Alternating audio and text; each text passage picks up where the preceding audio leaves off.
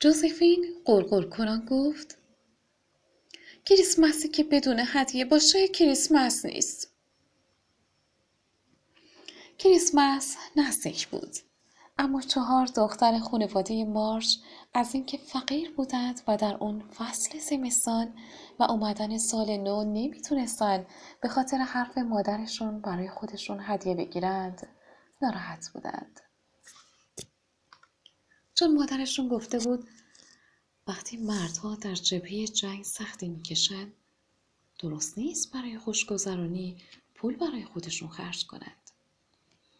جوزفین که عاشق کتاب بود گفت ما الان هر کدوممون یک دلار داریم. آخه این چند دلار فایده ای برای ارتش نداره.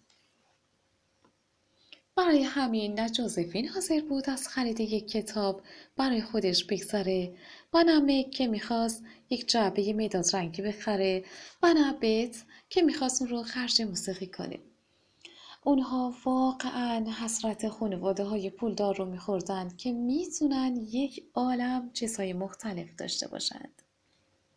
البته چند سال پیش وضع اونها خوب بود. اما پدرشون آقای مارچ برای کمک به یک دوست همه ثروتش رو از دست داده بود.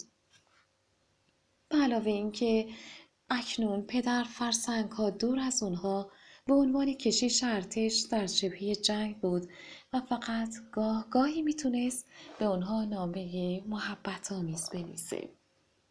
به همین دلیل مادر اونها خانم مارش و دو دختر بزرگتر میک یا همون مارگارت و جو یا همون جوزفین به ناچار برای گذران زندگی سخت کار می‌کردند. دختر سومی بت هم مجبور بود بیشتر کارهای خونه را انجام بده.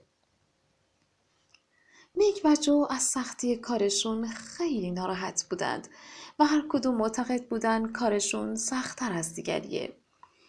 بت نیز معتقد بود کار خونه حتی از کار اونا هم سختتره. اما از همه جالبتر حرف ایمی بود چون اون معتقد بود از همه بیشتر زجر می‌کشه چون در مدرسه همه به خاطر لباس های فقیرانه و بیپولیش به اون توهین می‌کنن بین چهار دختر خانواده مارچ میگ از همه بزرگتر بود و شانزده سال داشت و عاشق زندگی مجلل و با شکوه بود. وی که دختری زیبا و سفید با موهای خرمایی بود در خانواده آقای کینگ معلم سرخونی چند بچه شیطون بود. جوزفین پانزده سال داشت و لاغرندام و سبزه بود. وی که دختری عصبی و شلخته بود حرکاتش همه پسرانه بود و برای کسب درآمد از امه پیر و ثروتمندش پرستاری می‌کرد پیرزنی که به قول جوزفین عصبی و وسواسی بود و همیشه ناراضی جوزفین از اینکه پسر نشده بود ناراحت بود و حتی دوست داشت مثل مردها در جبهه جنگ باشه تا در خونه اما از میان همه این آرزوها فقط تونسته بود اسمش رو که جوزفین بود تغییر بده و مثل پسرها جو بذاره. سومین دختر بیت یا همون الیزابت بود. سیزده سال داشت و عاشق موسیقی بود. به علاوه انگار همیشه در دنیای شاد خودش زندگی می‌کرد. ضمنا اونقدر خجالتی بود که پدر و مادرش در همون ابتدا مجبور شده بودن اون رو از مدرسه به خونه بیارن و در خانه به اون درس بدن. اینک انجام تمام کارهای خونه بر عهده بیت و حنا خدمتکاری که از سالها پیش با آنها زندگی می‌کرد بود.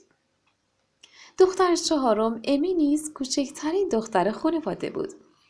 اون که چشمانی آبی و موهای طلایی داشت بی اندازه به خودش میبالید و همیشه دوست داشت به بهانه تقویت زبانش کلمه های قلمبه سلمبه یا به قول خودش بهتر به کار ببره.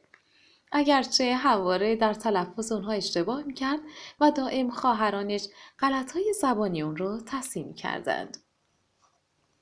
ایمی از داشتن دماغی زیش رنج می برد و با اینکه کسی به دماغ اون اهمیتی نمی‌داد کارهای زیادی انجام داده بود تا دماغش قلمی بشه اما فایده ای نکرده بود ضمنا دائم بر ورقاش انواع و اقسام دماغها رو نقاشی می‌کرد اینک تنها دلخوشی امی استعداد اون در نقاشی بود.